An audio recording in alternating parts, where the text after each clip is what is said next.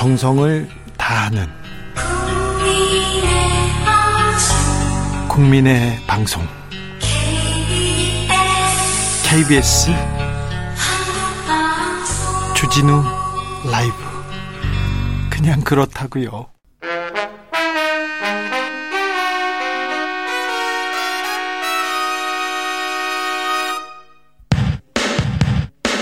주진우 라이브 돌발 퀴즈. 오늘의 돌발 퀴즈는 객관식입니다. 문제를 잘 듣고 보기와 정답을 정확히 적어 보내주세요. 홍남기 경제부총리가 최근 이것 이날을 검토하고 있다고 말한대요. 오늘 정부가 이것을 한시적으로 내리겠다고 공식적으로 발표했습니다. 이번 이것 인하는 역대 네 번째 조치인데요. 구체적 방안은 다음 주에 발표될 예정입니다. 여기서 문제. 유류 소비를 줄이기 위해 휘발유, 경유, 등유 등에 부과하는 세금인 이것은 무엇일까요? 어려우시죠? 보기 드릴게요. 1번 불로소득세, 2번 유류세, 3번 루이 14세. 다시 한번 들려드릴게요. 1번 불로소득세, 2번 유류세, 3번 루이 14세. 샵9730 짧은 문자 50원 긴 문자는 100원입니다. 지금부터 정답 보내주시는 분들 중 추첨을 통해 햄버거 쿠폰 드리겠습니다. 주진우 라이브 돌발 퀴즈 월요일에 또 만나요.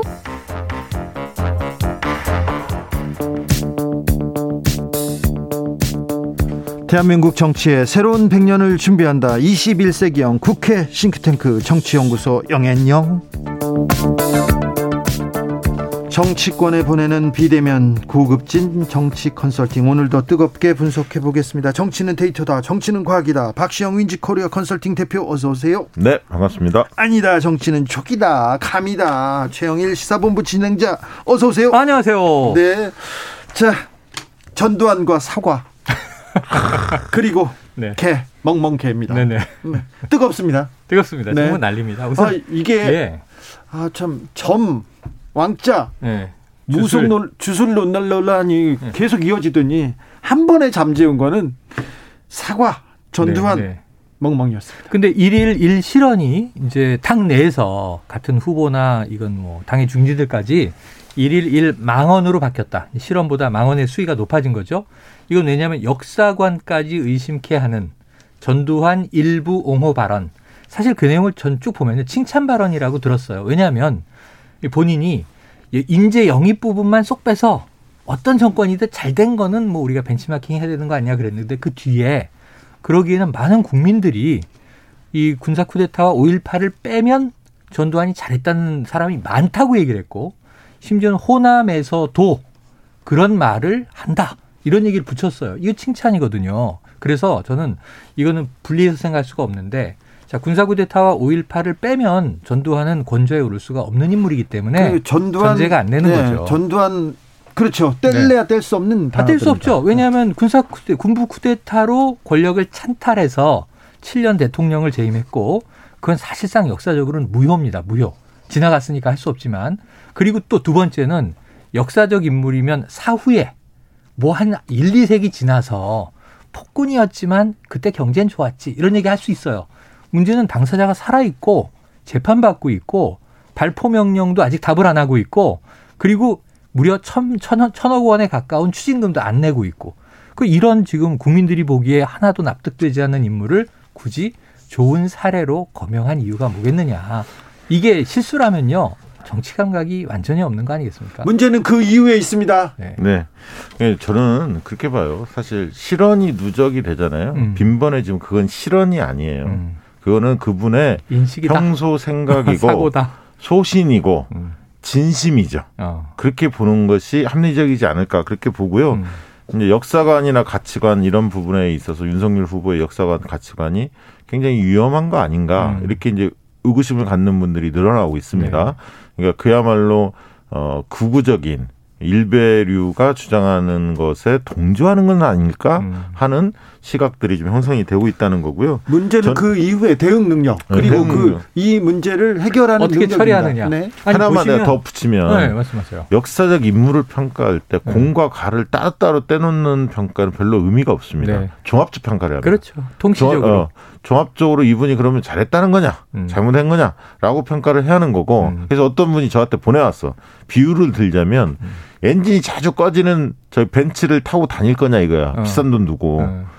그런 측면에서 종합적으로 판단해서 이게 낙제점이냐 아니냐를 판단해야 하는데 뭐 전두환은 공이 뭐고 과가 뭐고 이렇게 따로따로 떼놓느냐. 네. 아니 그래서 저는 이그 예로 이렇게 들어요. 독일에 가서 그 독일을 자랑하는 자동차 폭스바겐을 히틀러가 만든 거 아닙니까? 잘했죠? 이렇게 얘기하면 폭스바겐도 화내고요. 독일 국민들도 화냅니다. 그래서 만약에 그 네. 얘기를 하면요 네. 국제적으로 큰, 큰 문제가 문제가 일어나요. 됩니다. 자, 그래서 그 다음 대응 좋아요. 잘못했다라고 전제하고 근데 본인이 실수를 했어. 만약에 어 이거 사람들의 반응이 내가 예- 얘기한 건 이런 의도가 아닌데 다르네. 그럼 여기서 이제 사과가 나오는데 네. 이 심각성 대처 능력을 본인이 판단할 때 지금 4단계로 갔어요. 1.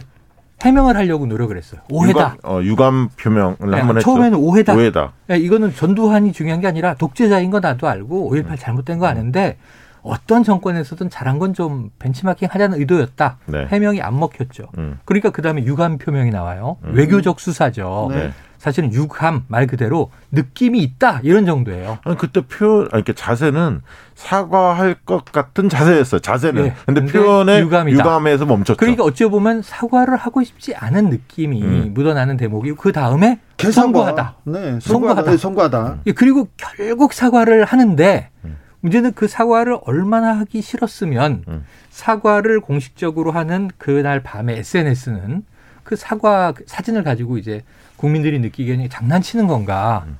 그러니까 뭐 인도 사과. 처음에 돌잡이 사진이었죠. 그러니까 이게 제가 그걸 재밌게 다 봤는데 자 그냥 흑백 사진, 돌대 사진인데 뭐 누구는 연필 잡으라 하고 누구는 돈 잡으라 고 했지만 타고난 먹성에 사과를 덥석 잡았고 이 성렬이는 어릴 때부터 사과를 참 좋아했더랍니다. 뭐 이런 얘기예요. 이게 그게 왜 나왔냐면 음.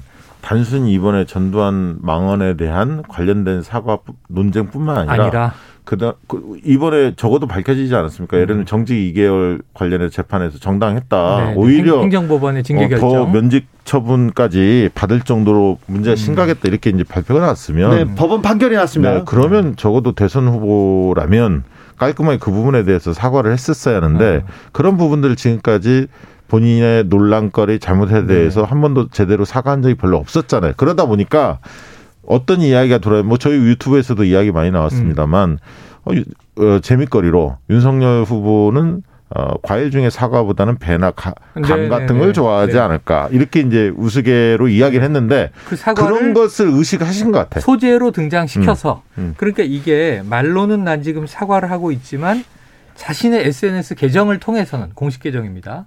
지금 이게 사과를 나는 본인이 이렇게 얘기했어요. 이거 실무자가 가볍게 여기고 올린 거라 삭제시켰다. 근데 문제는 이 가볍게 여기는 상황이 지금 이 엄중한 상황을 계정을 담당하는 SNS 전담 실무자가 인지를 못하고 있었다면 이건 후보의 잘못이에요. 네. 그러니까 왜냐하면 지금 이재명 지사는 국감 때 여러 가지 뭐 초과이익 환수제 같은 거 잘 대응을 하고 선방했다고 하지만 그래도 사과한 게 있잖아요. 사과했잖아요. 근데 거기에 인사관리 책임을 사과했잖아요. 더- 네. 그러면 자기 캠프에 예. 사람이 잘못 메시징한 거에 대한 인사관리 책임이 예. 그 수장인 후보에게 있는 거잖아요. 아니 근데 거기에 음. 더 나아가서 강아지에 비친 모습이 막 화제가 된다면서요. 아 지금 강아지 동공을 확대해 보니 네. 이건 팩트 체크가 아니 필요한데 그 부분에 대해서는 지금 명확하지는 어, 않습니다만 팩트 체크를 해야 개 되지만 눈동자에 지금 네. 쩍벌 남자와 여자가 있다고 하는데 그건 아직은 밝혀지지 뭐, 않았습니다. 뭐 이제 사과를 그런데 주는 손은 다른 사람이다. 뭐 등등 얘기가 도는데 확인된 건 뭐냐면 가볍지가 않다고 제가 말씀드리는 게 SNS엔 사진만 올라오는 게 아니라 설명 글이 짧게 올라오고 네. 해시태그가 붙어요. 네. 김남국 의원이 지금 주장한 바에 따르면 해시태그가 뭐 너나 추무으라 이런 이야기가 그러니까 사과는 사과는 모 지역 예, 예, 사람들이나 모 지역 사람들을 비하하는 일배 용어가 등장되면서 당신들이나 뭐쳐 드시오 네. 하는 분위기로 쓰여져 있었다면 이거는 문자, 텍스트로도 메시지가 담겨 있는 거거든요. 이 해석에 대한 해명을 또 이제 윤캠프가 내놔야 되겠습니다만 지금 이 사진을 장난으로 올렸다고 보기에는 여러 가지 의도성이 지금 자, 너무 보입니다. 해석되고 있는 거죠. 아, 방금 전에 음. 방금 전에 윤 캠프의 공보 특보를 지금 그 맡고 계- 계신 네네. 윤, 윤희석 전 의원이 어. 윤, 윤석열 후보의 집에서 집에서 캠프 담당 직원이 찍었다고 얘기했는데 네. 지금 TV 토론에서 예. 마스 토론을 하고 있습니다. 윤석열 그렇습니다. 후보와 유승민 후보. 유승민 후보 가. 윤석열 후보는 집 근처 사무실에서 캠프 담당 직원이 찍었다. 음. 벌써 지금 달라지죠? 후보 어. 특보하고 후보하고 지금 말이 달라요. 집과 사무실 다르, 달라요. 달라요. 네네. 도리는 집에 있지 않습니까? 그래서 그렇죠. 담당 직원이 가서 집에 가서 찍었다고 했는데 네. 또 후보는 말이 달라요. 네. 근데 그리고 그 후보- 대목에서 어 중요한 것은 유승민 후보가 과연 재차 반격을 했을지 네. 궁금합니다. 아직 모르죠. 주진우 라이브를 들, 들, 그러니까 들으면서 들어야 하는데. 들어야 되는데 일단은 뭐 시작을 했고 네. 심각하게 얘기하고 있는데 우선은 지금 현재는 흐름은 네. 전두환에 대한 인식을 가지고 지금 공방을 벌이고 있는 것 같아요. 네. 근데 여기서 뭐 전두환을 칭찬할 리는 없어 보여요. 여기 네. 는좀이 고개를 숙이고 들어갈 텐데 문제는 이 사과 태도 논란은 계속 될 옹막성하게 거니까 할것 위기. 위기 누구나 위기는 오는데 네. 위기를 어떻게 대응하느냐 그 자세 태도 그렇죠. 이걸 보거든요 국민들이 거짓말로 일변한다든가 일관한다든가 책임을 전가한다든가 여기에 대해서는 굉장히 분노를 하죠. 근데 저는 납득되지 않는 건 사과를 깔끔하고 음. 명확하게 하면 해결되거든요. 2857님이 그냥 직접 죄송합니다 한마디 네. 하면 안 되나요? 유감 송구 이런 표현도 떠밀려서 하는 느낌인데 음. 거기다 개사각 사진까지 여기까지 그래서 이 논란이 커졌어. 잦아드는 게 아니라 더 커지고 네, 있습니다. 증폭됐습니다. 음. 자, 이런 시각도 있습니다. 7033님께서 윤석열 후보는 원래 대선까지는 생각이 없었는데 아. 어찌 어찌 떠밀려 나오다 보니까 스트레스가 쌓인 듯합니다. 아, 말하실 때 화내는 듯한 음. 스트레스가 쌓인 듯은 한데 그렇다고 해서 스트레스를 국민한테 풀면 안 되죠. 아니 근데 사실 이 발언은 처음에 개사가 나오기 전까지 음. 전두환 발언에 대해서는 저는 본인 생각이 많이 담겨 있었다고 봤고요. 아, 그렇죠. 왜냐하면 인사 정책이나 여러 가지 부분에 본인 전문성이 떨어지기 때문에 경제 전문가나 이런 사람 네, 내세우겠다 그렇죠. 이 얘기를 하고 싶었던 건 맞아요. 네. 그다음에 두 번째는 저는 의도된 발언을 봤어요. 평소에 진심과 의도를 본 것은 예. 이거는 그 영남권 영남, 특히 그렇죠. 당원 네. 투표를 앞두고 그렇죠. 나중에 어. 그 표심을 잡으면 무조건 이긴다 경선에서. 7617님께서 윤 후보 최근 발언 의도적인 것 같습니다. 먼 네네. 대선보다 가까운 경선. 그렇습니다. 홍준표 후보에게 바짝 쫓기니까 일단 보수 발언으로 경선부터 이기고 보겠다는 이거 죠? 네, 그렇습니다. 네. 왜냐하면 지금 가상 대결과 국민 여론조사에 있어서 음. 사지선다형 이 부분이 결론이 안 났습니다. 음. 만약 윤석열 후보가 주장하는 가상 대결 방식으로 하면 홍준표와 유승 그 윤석열 간의 차이는 음. 국민 여론조사에 거의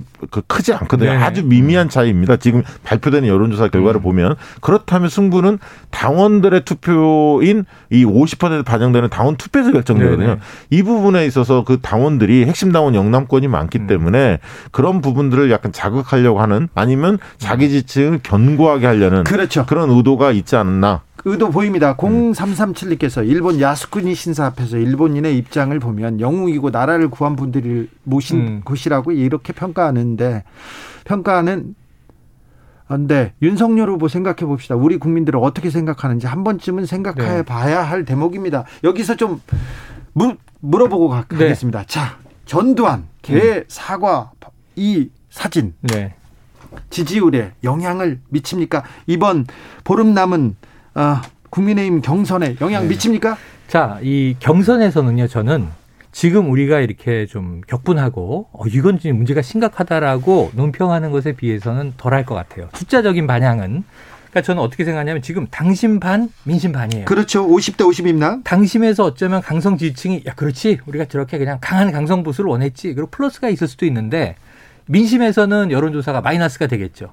그럼 이게 그냥 같은 거예요. 제가 보기에는 얻을 만큼의 지지를 얻고 중요한 건 이제 1위로 본선 가느냐 2위로 탈락하느냐 이제 이 기로에 있는 건데 본선에 갔을 때 문제가 심각해집니다 이제. 그렇죠. 왜냐하면 지지층은 다 결집하고 올라갔는데 전두환 옹호 논란과 이 개사과 사진 논란 사과를 이렇게 안 하는 고집스러운 성격이란 말이야. 이거는 본선에서 여야가 진검승부할 때 중도층에 의해서 판결난다고 늘 얘기하잖아요. 그렇죠. 스윙보터들. 네. 스윙보터들은 여기에 대해서는 어떤 우호적인 입장도 갖기가 어려운 이슈예요. 그래서 저는 경선에서는 별 영향이 없는데 별 영향이 좀 이제 없으니까 심리적 불안감 때문에 강성 지지층에게 소구를 한 것이고 결국은 이제 요 경선을 넘어서 본선에 나갔을 때 이 발언은 상당히 심각한 파장을 불러올 수 있다. 아니? 그래서 저는 그 윤석열 후보가 눌 미팅 과정에서 앞으로 눌 미팅이 남아 있거든요. 네. 음. 아까 얘기했던 국민 여론 조사를 사지선다형으로 할 건지 양자 대결 이재명과 음. 양자 대결로 할 건지 이 부분에서 윤석열 후보가 양보하기 쉽지 않을 겁니다. 음. 관철을 하려고 할 거고요. 음. 그런 면에서 누 협상이 더 삐거덕거릴 가능성이 음. 있다. 일단 그 부분 하나 지적하고 날카로워지겠죠. 싶고요. 음. 어, 당원 투표에서는 상당히 앞서 있는 게 그동안의 그. 당 지지층이나 이런 분석을 해보면 상당히 앞서 있었거든요. 홍준표 후보가 쫓아가다 다시 좀 벌어진 느낌이었는데 음. 저는 이 발언으로 좁혀지긴 할 것 같아요. 그러나 음. 이 역전할 수 있을 정도까지는 보지는 않습니다. 왜냐하면 윤석열 후보만이 그 정권을 교체할 수 있고 또 복수를 할수 있다. 음. 이런 어떤 정서들이 좀 있는 것 같아요. 네네네네. 단단히 뭉- 뭉쳐 있기 때문에 음. 핵심 지지층한테는 그래도 윤석열을 지키려고 하는 정서가 있을 거라고 보여지는데 다만 말씀하신 대로 본선에서는 지금 차곡차곡 쌓이는 거거든요. 그렇죠. 하나씩 하나씩 악재들이. 터지죠, 네. 다시. 예, 그 부분에서 큰 악재죠. 호감도가 굉장히 떨어질 겁니다. 자, 그런데 박시영 대표 예. 지금은 윤석열 후보가 앞서 달리고 있습니다. 음. 누구를 아, 말해요? 당내에서 홍준표보다- 당내에서. 홍준표보다는 앞서 있다고 보는 게 네. 현실적이죠. 네. 가능성 높다. 왜냐하면 당지층에서 앞서니까요. 당- 가장 유력하다. 그리고 점점 아까 말씀하신 대로 당심과 민심의 이 포션이 점점 윤 후보에게 유리하게 가고 있어요. 그 유리하- final로 갈수록. 그렇습니까? 네. 네, 그리고 지난번 음. 토론에서 홍준표 윤석열 이 토론 1대1 토론에서 홍준표 후보가 아, 좀 네. 늙은 느낌이 들었어요. 음. 이게 확 휘어잡지 못했고 맞아요. 그러면서 아 그리고 또 TV 토론에서 윤석열 후보가 굉장히 인기응변에 강했고 그 얘기 많이 어, 하시더라고요. 강한 느낌도 들었고 그래서 어 본선 가도 윤석열 후보가 그렇게 TV 토론 밀릴 네, 것 같지 않다 네. 이렇게 생각을 가진 음. 윤석열 지지층한테는 음. 상당히 안도감을 준 토론회였거든요. 그렇습니다. 홍준표 후보 힘이 빠졌다. 이 얘기 계속 나오고 네. 있습니다. 오영숙님께서 사과 때문에 고발 사주 도이치 모터스 쏙 들어갔어요. 얘기합니다. 아 그렇네요. 7382님께서 사과와 개 이야기는 윤의 진심은 아닐 거라고 생각합니다. 하지만 상황에 대한 대처 능력은 0점. 낙제점입니다. 얘기합니다. 9900님께서 윤석열 후보 강아지가 사과를 좋아하나 봐요. 사과 한 박스 보내드릴까요? 이렇게. 얘기하시는 분도 있습니다. 네. 저도 좋아해요. 네. 사과 얼마나 좋아하는데요. 네, 사과하세요. 네.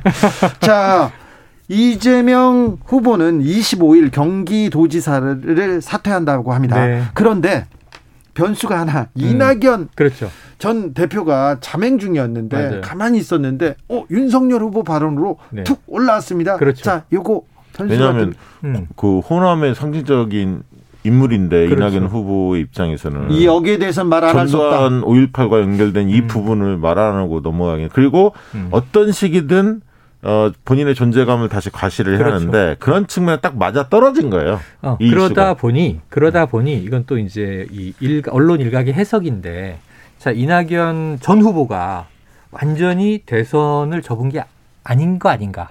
아직도 이제 이 혹시 이재명 후보에게 탈이 생길 경우에 그거는 이미 네. 이번에 유동규 배임제 그 적용이 안 되면서 끝난 거 어, 아닙니까? 아니, 구원 투수로 올라갈 가능성을 보는 거 아닌가 하는 관측들이 이제 나오는 거죠. 그런. 시각들이 오히려 음모론을 확산시키는데 저는 그렇, 그렇게까지 생각은 안 할 것 같은데 일부에서 얘기하는 것은 가처분 신청을 하지 않았습니까? 그래서 음. 투표 그 무효표 적용하는 네네네네네. 문제에 대해서 지지자들이, 지지자들이 한 거죠. 그래서 그 결과까지 보고 움직일 거다 이런 네. 시각도 있습니다. 일부에서는 음. 왜냐하면 지지자, 지지자들을 달래려면 이낙연 후보 입장에서는 그런 것까지 좀 깔끔하게 끝낸 다음에 합류하는 게 더 좋지 않나라는 권유가 있을 수 있다고 봅니다. 일각에서. 시간, 시간. 그러나 너무 위로의 끌기에는 시간이었죠. 음. 이낙연 후보한테도 굉장히 불리해요. 압박들이 많을 겁니다. 왜냐하면 지지자 중에서도 흔쾌하게 도와야 한다. 지금 시점 더 끌면 안 된다. 이렇게 생각하는 분들도 많이 계시거든요. 그래서 이낙연 후보가 길어지긴 합니다만 문제는 선대위에서 과연 그 공동 선대위원장을 맡을 거냐. 네, 왜냐하면 네. 지금 선대위원장으로 거론되는 것은 상임 선대위원장은 송영길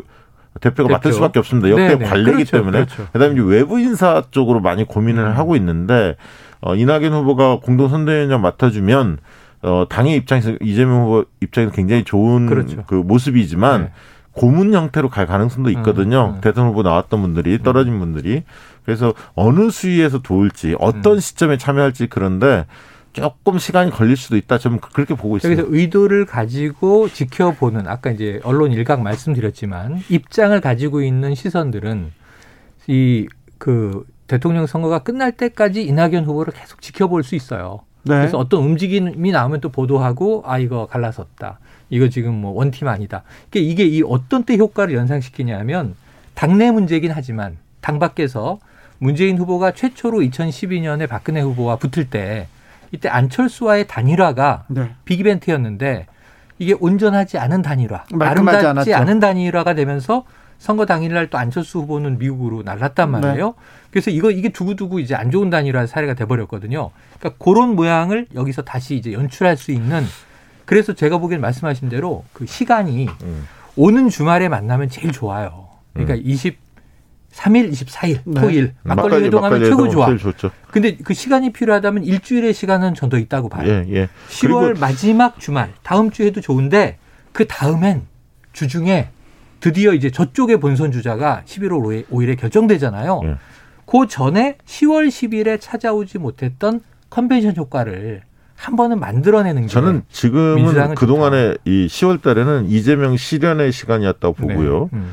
어, 지금부터 11월 때는 음. 오히려 윤석열 실현의 시간이 될 수 있다. 여러 사안들이 지금 맞물려 있습니다. 네, 네. 대장동 관련해서도 어, 저축은행 불법 대출 이 부분에 대해서 뭐 나왔죠. 책임론이 새롭게 제기되고 있기도 하고요. 음. 그다음에 이제 고발사주 의혹도 마찬가지고 그래서 윤석열 후보도 굉장히 넘어야 할 산이 많은 것 같고 음. 저는 국민적인 인식을 보면 대선에 대해서 사람들이 굉장히 관심을 갖는 시기는 12월 대학 같아요. 아, 그래요? 네, 오히려 다음 본격적인- 달까지도 그냥 네. 지- 어, 관망하는 분들이 많을 것 같다. 지금은 후보를 보는 시간이고 대선 본격적인 스타트는 12월쯤 된다는 얘긴데요. 그렇습니다. 아, 이택수 대표가 리얼미터 이택수 네. 대표가 지금 당장 선거 치르면 국민의힘 누가 나와도 이재명 후보를 이길 가능성이 높다.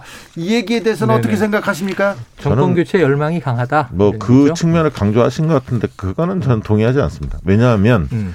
어, 지금은 후보 간의 토론이라든가 이런 부분이 양측 네. 후보들이 어, 치열하게 이루어진 시기가 아니고요. 음. 그 즈음에 되면 12월 넘어가면 이제 후보 간의 인물 대결이 펼쳐지거든요. 네네. 그걸 유심히 보고 판단하는데 지금은 이제 지형 자체만 얘기하는 것 같아요. 저는 지형- 이택수 후보, 예, 이택수 대표의 일부 의견에 찬성하는데 네. 지금 흐름하고 반대예요.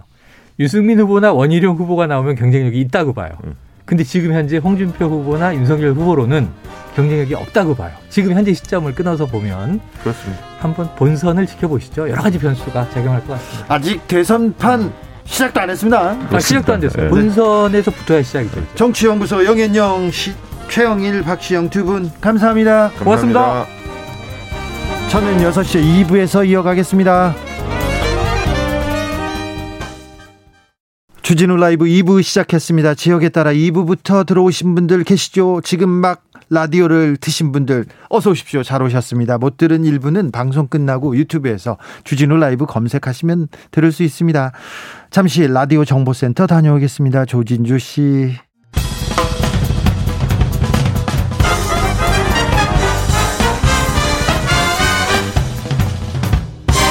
훅 인터뷰 모두를 위한 모두를 향한 모두의 궁금증 훅 인터뷰.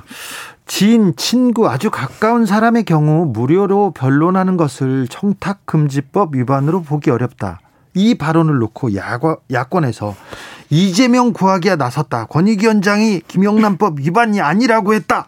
이러면서 공세를 이어가고 있습니다. 무슨 일인지 전현희 국민권익위원장 모셨습니다. 안녕하세요. 안녕하세요. 네, 보수 언론에서 친하면 무료 본론 김영란법 적용한대 이렇게 크게 기사를 썼더라고요. 친하면 김영란법 적용한대 이렇게 얘기하셨습니까? 국감에서 야당 의원 윤창현 의원님께서 네, 친구나 동창 사이 같은 친한 사이에 예, 어, 변호사 비용을 싸게 하거나 네. 무료 변론하면 김영란법 위반 아니냐. 네, 그래서 어, 친한 사이에 무료 변론 할 수는 있는데 네. 그것이 김영란법 위반이 되는지 법률 요건은 검토를 구체적 사실을 확정해서 검토해야 된다. 이 취지로 답을 했죠. 아, 구체적으로 검토해서 확인해야 된다 이렇게 얘기한 거네요. 그 취지로 답을 드렸죠. 이재명 감싸기 나선 거 아닙니까? 질의 자체는 뭐 그런 거는 아닌데요. 네. 질의를 하신 분은 그런 의도가 있었던 것 같습니다. 아, 그래요? 서 사실 무료 변론이라 하면 어, 친한 사람이 무료를 할 수 있는 거 아닌가요? 저 사실을 제가 지난 정권에 소송을 많이 당해가지고요. 무료 변론 변호사님들의 도움을 많이 받았어요. 뭐 박주민 의원도 변호사 시절에는 제 변호사를 무료 변론을 했었고요. 제가 또 어, 어떤 사람 딱한 사람한테는 무료 변론을 부탁한 변호사들도 많은데 그렇게 하면 저도 기자였었는데 김영란법에 걸립니까? 기자는 원칙적으로 김영란법 적용 대상이잖아요. 걸리죠. 예. 네, 그래서 무료 변론은 변호사들이라면 사명감이나 뭐 네. 이런 또 어려운 사람 도와주기 위해서 얼마든지 할 수 있거든요. 그래. 저 같은 경우도 공익소송 많이 했어요. 아, 그렇죠. 무료. 치과 의사였지만 변호사로 무료 변론 많이 하셨죠. 네, 무료 변론 많이 했고 그래서 김영란법이 어겼네. 그걸 이제 검토를 해봐야 된다는 검토를 거죠. 법률 요건에 네. 해당하는지. 그래서 무료 변론이 안 된다는 그런 분들은 네. 아마 무료 변론 해본 적이 없는 변호사들이 아닐까 사실 이런 생각이 듭니다. 아무튼 저, 저도 좀 걱정이 됩니다. 굉장히 큰 로펌의 명망가 변호사들, 원로 변호사들, 그분들도 어, 제 주기자가 좀 딱하게 지금 돼 있으니까 이름만 빌려주거나 이름만 걸어주거나 저 무료 변론 해준 변호사분들 많거든요.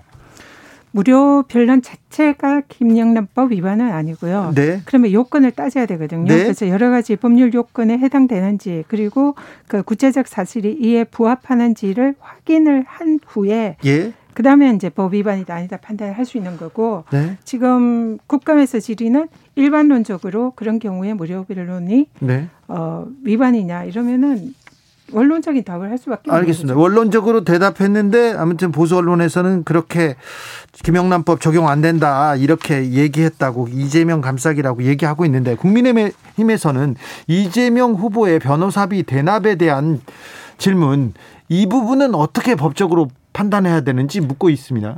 그러니까 그 국민의힘에서 그렇게 질문을 하려면 정확하게 예. 특정 인물에 대해서 이 질문을 해야 되고 질의에 이재명 지사 얘기 안-? 없었죠. 근데 사실상 의도는 그게 깔려 있다고 봅니다. 네. 그래서 지금 이 의도는 일반론적으로 질문을 던져놓고 네. 거기에 이제 어, 청탁금지법 위반이다라는 답을 유도를 하고 그걸 가지고 어, 이재명 지 후보에 대해서 대입을 하고자 하는 정치적인 의도를 가지고 질문을 한 거죠.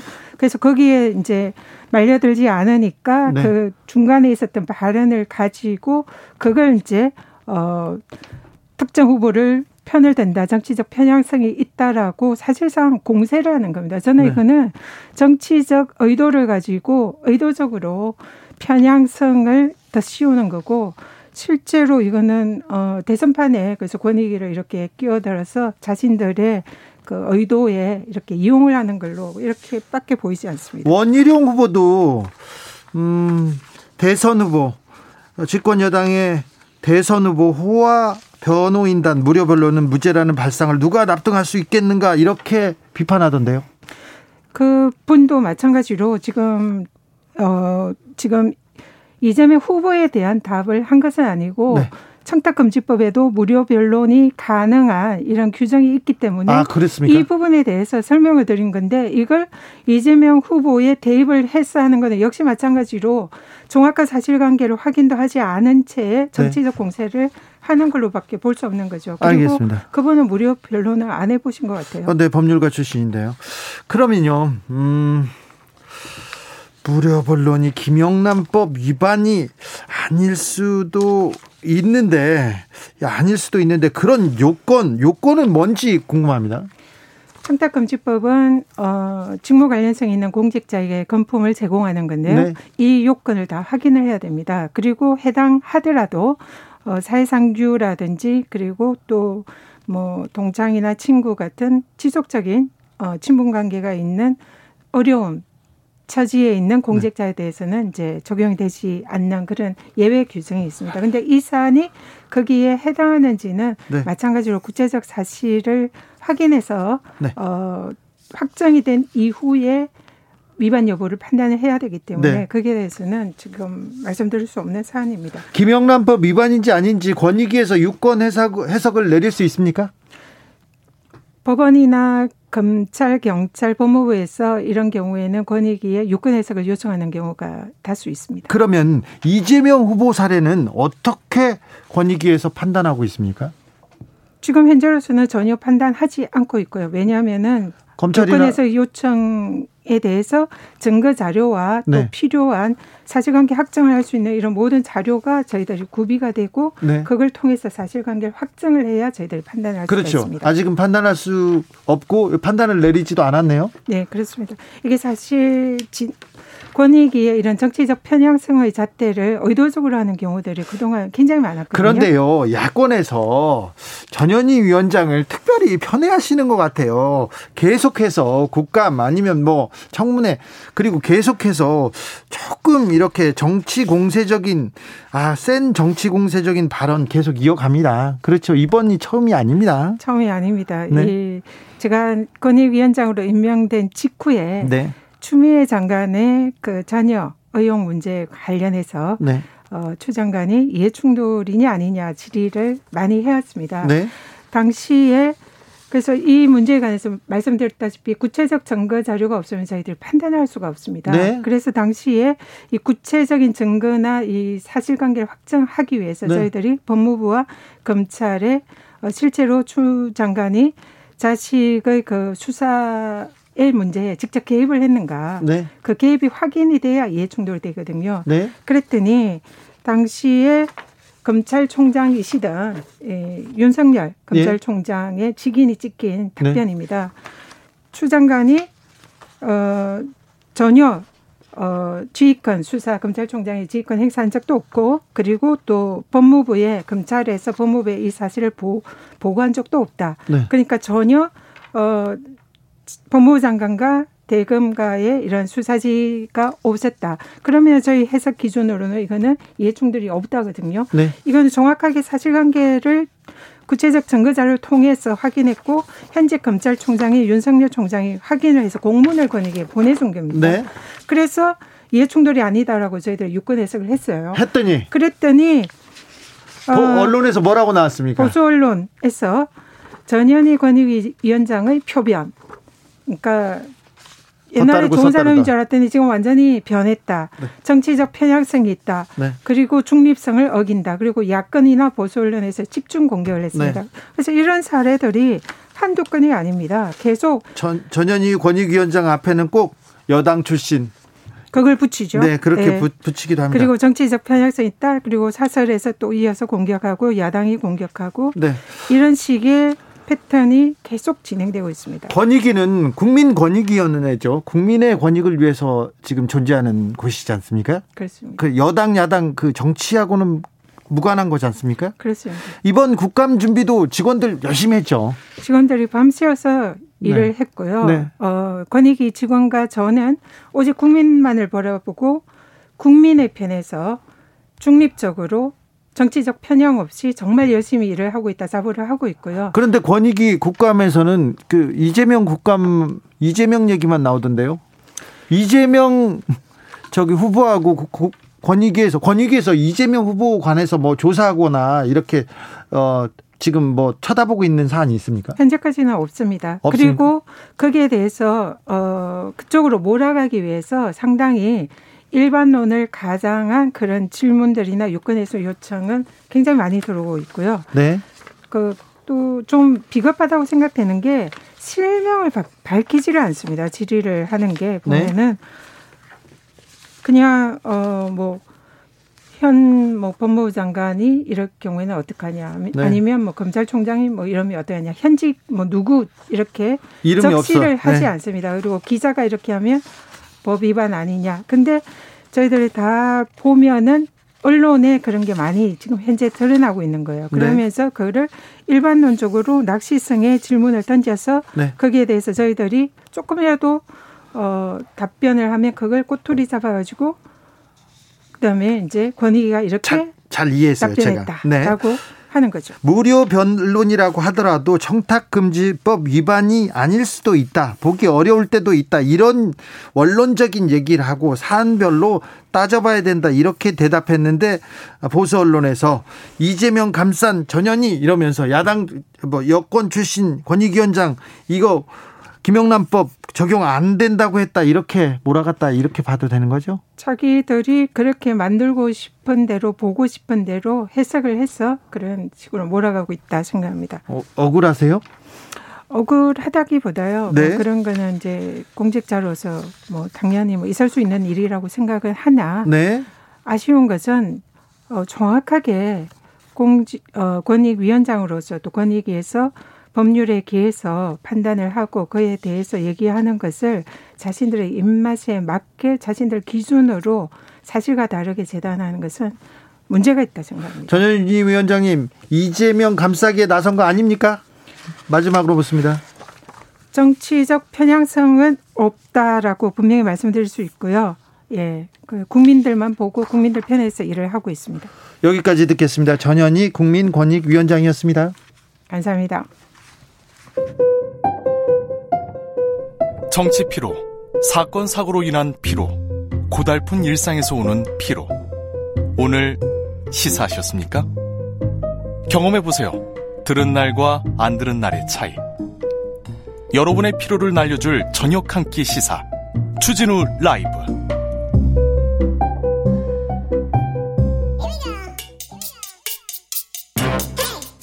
뉴스를 향한 진지한 고민 기자들의 수다.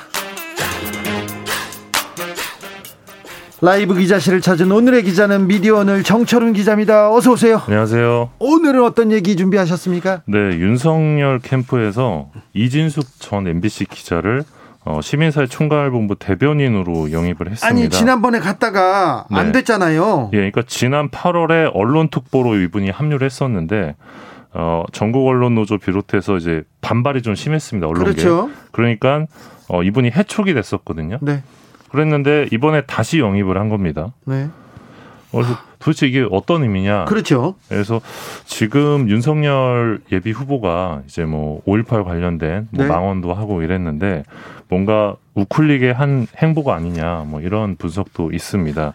이진숙 대변인 어떤 사람이었어요? 네, 좀 유명하신 분인데요. 네, 어 2012년 그 MBC의 공정방송 파업 170일 파업 당시에 MBC 홍보국장으로 이제 김재철 체제의 핵심 인사였고요. 그렇죠.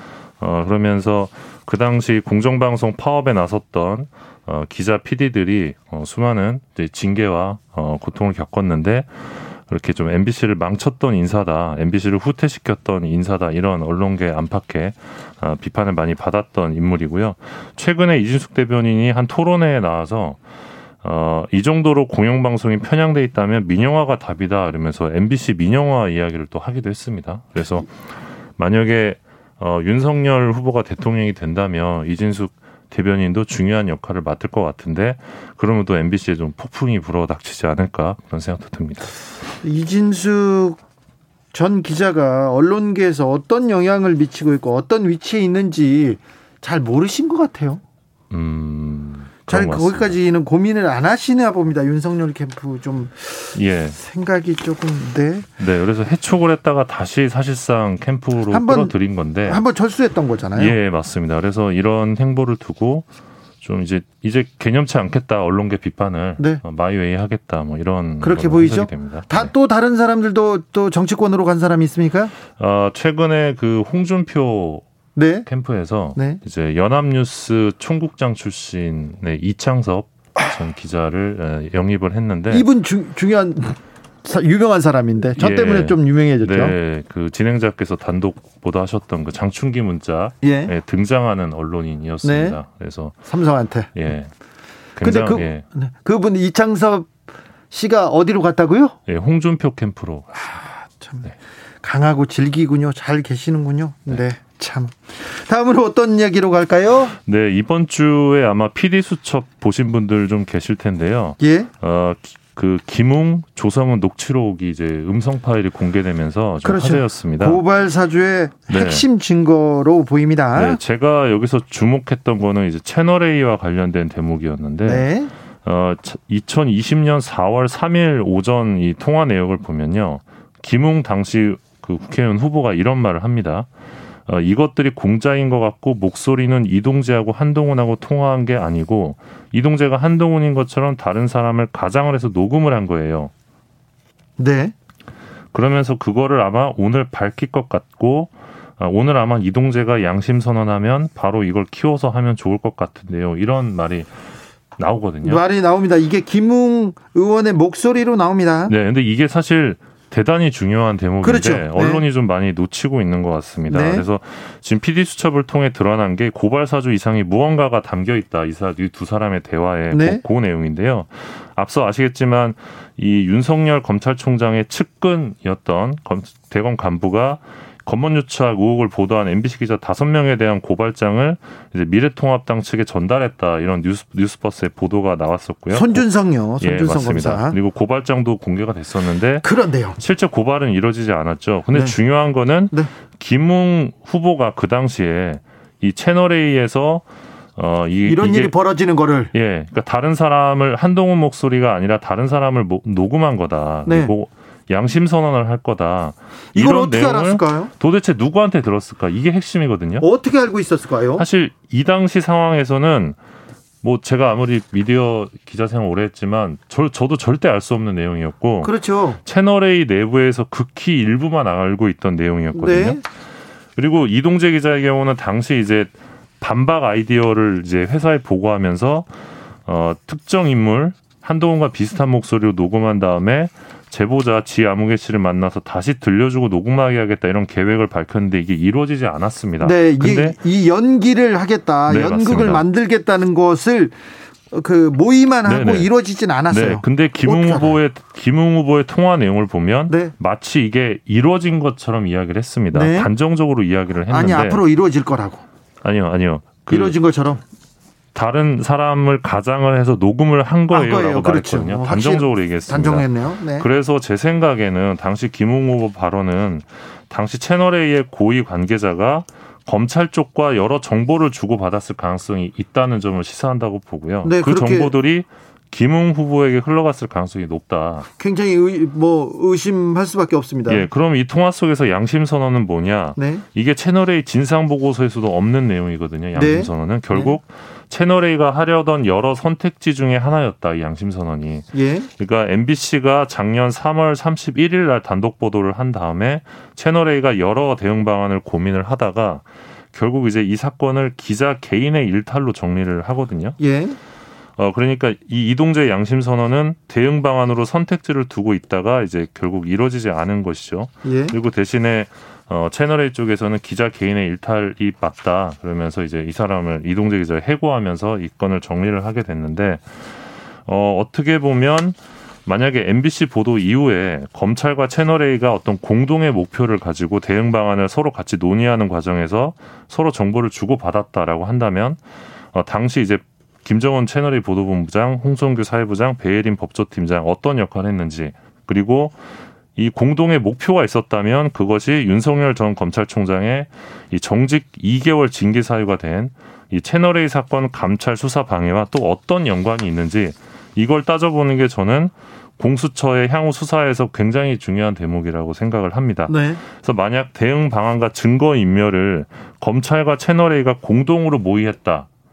이게 드러난다면 저는 이것이야말로 검언 유착의 확실한 증거가 될 수 있다.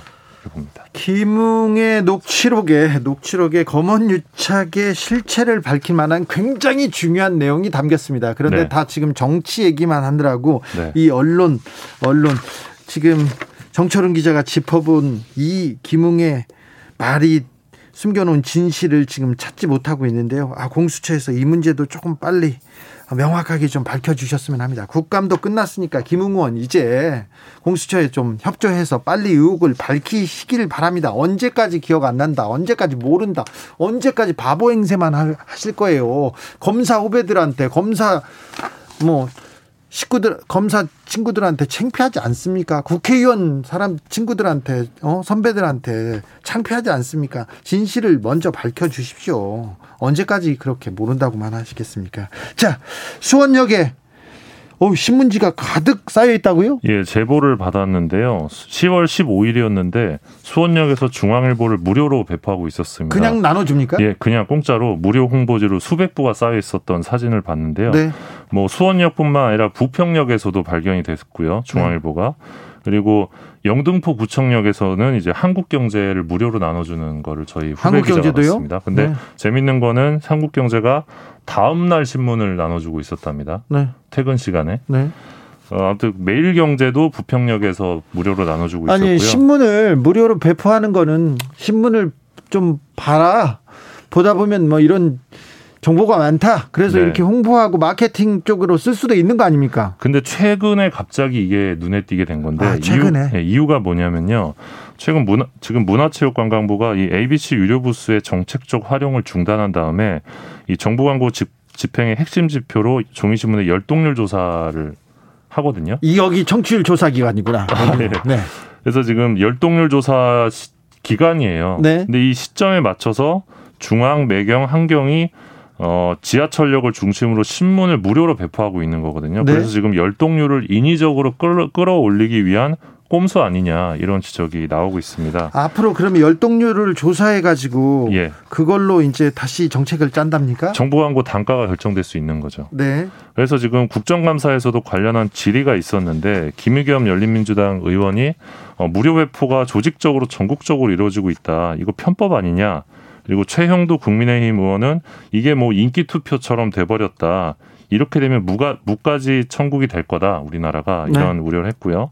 여기에 대해서 황희 문체부 장관은 어, 무가지 때문에 우리도 골머리다 이렇게 답을 했습니다. 네. 현재 문체부는 이 무가지로 배포되는 부분의 경우는 이 신문을 보게 된 경로를 조사하는 방식을 통해서 이 최종 열독률에서 조정할 방침이다 이렇게 어, 밝힌 상황입니다. 돈 있는 신문사는 뭐 계속 신문을 찍어 가지고 자기의 영향력을 또 유지하려고 합니다. 네. 지금 신문사들은 뭐 일종의 자존심 싸움처럼 예, 열심히 예, 홍보에 나서고 있는 것 같습니다. 그렇습니까? 위드 나님께서 목동역 매일경제 배부 추가요 얘기합니다. 네, 알겠습니다. 제보 감사합니다. 기자들의 수다 지금까지 미디어 오늘의 정철운 기자와 함께했습니다. 감사합니다. 고맙습니다. 오늘 돌발 퀴즈의 정답 발표하겠습니다. 정답은 유류세였습니다. 유류세입니다. 교통정보 알아보고 가겠습니다. 이승미 씨.